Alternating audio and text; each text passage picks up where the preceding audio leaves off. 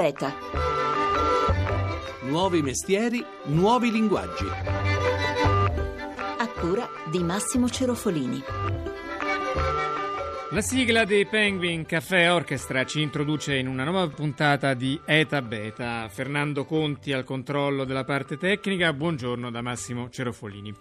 Si chiude oggi ad Hannover in Germania il Salone del Cebit, il più grande evento mondiale dedicato al digitale. Per tutta la settimana, accanto ai nuovi modelli tecnologici in arrivo nelle nostre case, si sono accesi i riflettori su uno dei fenomeni più rivoluzionari dei nostri tempi, la sharing economy, l'economia della condivisione. In pratica, tutte quelle idee che grazie a internet permettono a chiunque di scambiare notizie, risorse ed esperienze in modo da creare nuove forme forme di collaborazione, spesso anche redditizie. Saluto subito Bruno Pellegrini, uno dei maggiori esperti italiani della galassia digitale, ideatore di The Blog TV e del primo censimento dei siti di crowdsourcing in Italia, Crowdsourcing Network. Buongiorno. Buongiorno a tutti. Allora, cos'è anzitutto la sharing economy o per usare un termine analogo il crowdsourcing appunto? La share economy abbraccia una rivoluzione iniziata una quindicina di anni fa quando internet ha dato il là all'economia partecipativa, ovvero la partecipazione di tante persone alla creazione di qualcosa di nuovo che poi nel tempo siamo riusciti a far diventare anche valore economico. Grazie a questa rivoluzione tecnologica è molto facile far partecipare alla creazione di valore di impresa una schiera di persone che tradizionalmente venivano lasciate fuori dal perimetro dove si creava il valore di impresa. Gli utenti, i consumatori, tutte queste persone qui che erano, se vogliamo, i destinatari finali di un messaggio che adesso attraverso varie piattaforme possono essere coinvolte e quindi possono in qualche modo creare anche loro valore. Chiaramente si aprono una serie di fronti molto interessanti. Anche perché con il telefonino che abbiamo tutti praticamente non c'è campo della nostra vita in cui non si possa costituire una forma di partecipazione collettiva a un evento.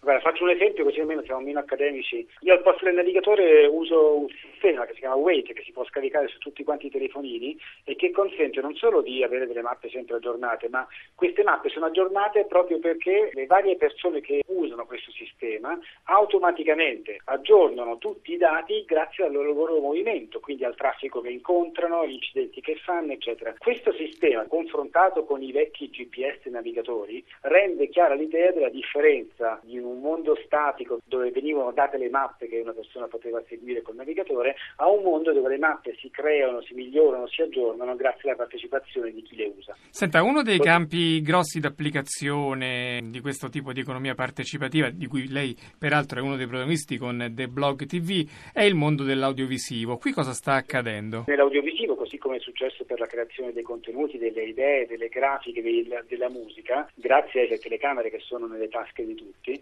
questo può consentire che un esercito di videomaker in erba ma con qualità crescente, possa partecipare alla creazione di contenuti per canali televisivi, siti web, casi di produzione televisiva in maniera diffusa. Quindi laddove potevano servire per esempio 100 video di 100 persone che si svegliavano la mattina in 100 parti diverse del mondo, avrei dovuto mettere in piedi una produzione molto onerosa, adesso mi basta schiacciare un pulsante, andare a una piattaforma come User Farm, che è la piattaforma appunto che abbiamo creato, leader in Europa, e immediatamente si può avere accesso ad un esercito di videomaker che possono prenderlo in carico e realizzare il video. Grazie, arrivederci a Bruno Pellegrini, fondatore di The Blog TV. Arrivederci. Grazie, ciao a tutti. Ma in che modo i social network si stanno attrezzando a questa torsione dell'economia? Ci colleghiamo con Londra, dove c'è Marcello Mari, responsabile del Global Web Index Italia, compagnia londinese che dal 2009 monitora 31 paesi del mondo, focalizzandosi sulle dinamiche della rete. Buongiorno. Buongiorno Massimo. Allora, come si stanno muovendo i grandi social network per aumentare i servizi all'economia della condivisione? Eh, innanzitutto i grandi social network stanno incominciando a comprendere quali sono i vantaggi di creare delle piccole community verticali. Ad esempio il gigante Google Plus, che ormai è il secondo social network al mondo, ha introdotto la creazione di queste community che possono essere gestite in maniera indipendente dagli, dagli utenti, creando così i vantaggi di piccole comunità verticali. Senta, accanto ai grossi nomi, appunto come Facebook, Google, eccetera, emergono sempre più i social network di nicchia. Prima abbiamo parlato di quelli del mondo dell'audiovisivo, ma in, in generale cosa sta avvenendo in questo ambito? Esistono sempre più comunità, piccole comunità nel mondo che si stanno appunto attrezzando per la condivisione di diversi servizi. Ad esempio mi viene in mente TaskRabbit negli Stati Uniti che sta andando molto di moda, in cui ognuno può mettere a disposizione il proprio talento, le proprie aree di esperienza e viene messo in diretto contatto con qualcuno che invece può avere bisogno di questi servizi.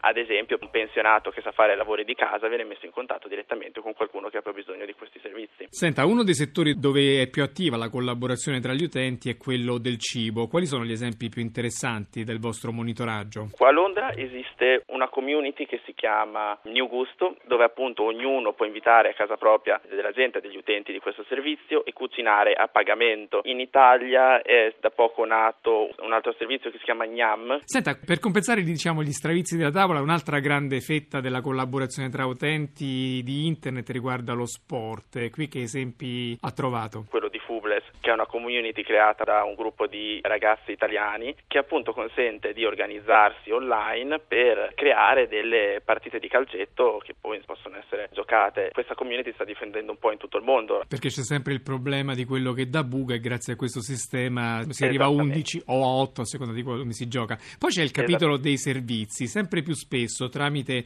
siti specifici di categoria gli utenti si mettono insieme per strappare prezzi migliori per esempio su un lavoro di ristrutturazione, su lavori di grafica e così via. Qui quali sono le esperienze più interessanti? In questa direzione vanno siti come Mechanical Turk che è stato appunto sviluppato da Amazon. Anche qui gli utenti appunto possono mettere in comune le proprie conoscenze in maniera da lavorare assieme a progetti comuni. Un altro esempio è FON, una comunità che ormai conta all'incirca 7 milioni di utenti in tutto il mondo, i quali mettono in condivisione le proprie reti wifi in modo che i membri di questa comunità quando viaggiano trovano le reti aperte messe a disposizione da membri della stessa comunità. Grazie a Marcello Mari, responsabile del Global Web Index Italia. Arrivederci. Arrivederci, grazie. Con l'energia del crowd, la folla degli utenti di internet, si possono fare tantissime cose prima impensabili. Un'enciclopedia sterminata come Wikipedia, previsioni del tempo al dettaglio, monitoraggio di smog e rumore cittadino in modo puntiforme, segnalazioni di piccoli problemi locali. Ma è soprattutto nel campo dei trasporti, ce lo diceva all'inizio Bruno Pellegrini, che il web tira fuori alcune delle sue trovate migliori. Ecco cosa ci riferisce Simone Zazzera. Vedi dai finestrini di questa macchina usata è difficile capire cos'è, ma deve essere strada. Partendo per un viaggio di lavoro o per piacere, chi vuole risparmiare oggi non può prescindere dalla rete. Siti, app, servizi e l'aiuto fondamentale degli utenti. Sono tantissime le possibilità per spendere meno al tempo della sharing economy. Benzina e autostrada costano care, allora meglio dividere le spese con altri viaggiatori, magari sconosciuti incontrati su internet. Si chiama carpooling. Daniela Mililli, country manager di carpooling.it, ci spiega come funziona. In pochi clic chi cerca e chi offre un passaggio può incontrarsi, mettersi in contatto, viaggiare insieme, risparmiare e quindi viaggiare non solo in modo economico ma anche psicologico. Chi vuole offrire un passaggio in auto può registrarsi nel giro di 5 minuti, inserire la sua offerta, quindi la città di partenza, quello di arrivo, selezionare il numero dei posti in auto disponibili chi cerca un passaggio invece deve solo andare nella maschera di ricerca e selezionare appunto il tragitto che preferisce e contattare l'automobilista. Quanti viaggi organizzate ogni anno? A livello europeo mensilmente quasi un milione di utenti viaggia attraverso la nostra piattaforma. L'identikit del carpool italiano è prevalentemente uomo, ha l'unità compresa fra i 25 e i 45 anni e sono per lo più studenti, impiegati e liberi professionisti. Le tratte più richieste? La Milano-Roma, tra le città ci sono Torino, Genova, Firenze, Bolzano-Milano, Torino-Milano. Quanto si risparmia? Abbiamo fatto delle stime praticamente per un viaggio abituale di 60 km, mensilmente si risparmia fino a 1000 euro all'anno. Sono qua, monta su. Una volta partiti, per evitare code e lavori in corso, ci si può affidare a Waze. Quest'app gratuita non è un semplice navigatore per smartphone, ma integra in maniera social le segnalazioni degli automobilisti su traffico, cantieri e altri disagi da evitare, non ultimi gli autovelox. A dicembre erano oltre 34 milioni gli utenti nel mondo, un buon deterrente, anche perché la piattaforma attribuisce punti agli Wazer più attivi e con i punti si ottengono nuove funzionalità dell'applicazione. Durante il viaggio si può scegliere un ristorante per una sola sosta affidandosi alle recensioni lasciate dagli utenti sull'ormai celebre TripAdvisor o scegliere un hotel per la notte sempre basandosi sul rating dettato dai giudizi di altri viaggiatori attraverso piattaforme come booking.com o venere.com. Se invece siete all'estero, puntate al massimo risparmio e vi adattate a un divano messo a disposizione da perfetti sconosciuti, potete sempre cliccare su couchsurfing.org, piattaforma nata nel 2003 per mettere in contatto persone disponibili a scambiarsi ospitalità gratis. Miracoli della sharing economy. Economy. C'è da dire però che l'economia della condivisione non passa soltanto per internet, sempre più spesso riguarda infatti in modo specifico luoghi magari inarrivabili come costi per un singolo, ma accessibili se richiesti da una rete di persone. È il caso dei ristoranti che possono essere affittati a ore come il milanese cook sharing o quello degli orti urbani sempre più diffusi nelle nostre città in cui ci si mette insieme per coltivare un pezzo di terra oppure il fenomeno del co-working, gli uffici condivisi dove si prende a nolo una scrivania per il tempo che serve. E visto che ieri era la festa della donna do il benvenuto a una delle esperienze di co-working più singolari che ci sono in Italia. Buongiorno a Riccarda Zezza, fondatrice di Piano C, il co coworking milanese pensato proprio per le donne. Buongiorno. Buongiorno. Allora, come funziona Piano C? Funziona così, sei una mamma o sei un papà e lavori come libero professionista o imprenditore o magari in un'azienda che consente il telelavoro e puoi venire da noi, abbiamo uno spazio di coworking